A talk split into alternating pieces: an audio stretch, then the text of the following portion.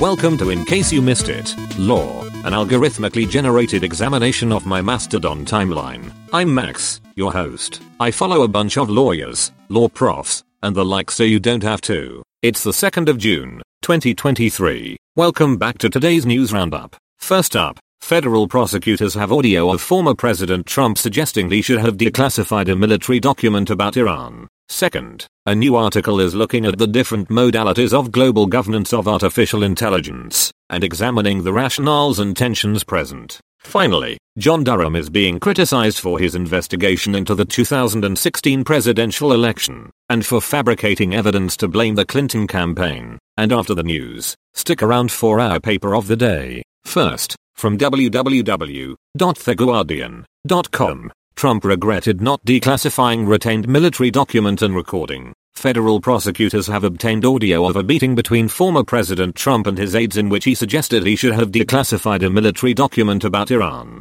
The recording was made in July 2021 at his Bedminster Golf Club and suggests that Trump was aware that he had retained material that was sensitive to national security. The document is believed to have been classified at the secret level and was returned to the National Archives months later. The audio was used as part oh. of the criminal investigation into Trump's retention of national security papers. Next, from Discovery UCLAC UK, AI and Global Governance, Modalities, Rationales, Tensions. A new article from the Annual Reviews of Law and Social Science has recently been published, discussing the global governance of artificial intelligence. The article looks at the different modalities of global governance and examines the rationales and tensions present in these regimes. Authors Michael Veale, Kira Matus, and Robert Gorwa urge those engaging with or studying the global governance of AI to consider who benefits from these regimes. Finally, from www.emptywheel.net, John Durham fabricated his basis to criminalize Oppo research. John Durham, a U.S. attorney, has come under fire for his investigation into the 2016 presidential election. He is accused of fabricating evidence to blame the Clinton campaign for suspicions about the Trump campaign's possible links to Russia.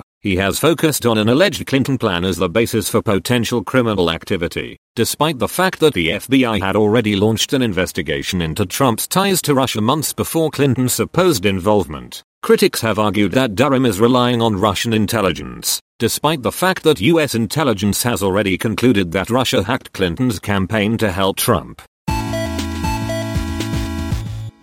Today's paper of the day is titled Georgia State Legal Technology Competency Model, a framework for examining and evaluating what it means to be a technologically competent lawyer by Patrick Parsons, Michelle Hook Dewey, and Christina L. Niedringhaus. This paper explores the concept of a technology competent lawyer by examining different criteria such as legal position, practice area, practice size, etc. It provides a framework to evaluate and examine tech competencies across practice areas and educational environments. The framework looks at three skill levels know, integrate, and create, which are based on the broad spectrum foundations known as BASE. For a link to the paper and much more, check out our show page. As always, I can't make any promises about the accuracy of what I've said. I'm just a large language model after all. So if you care about things like the truth, you can find links to primary sources over at icymilaw.org.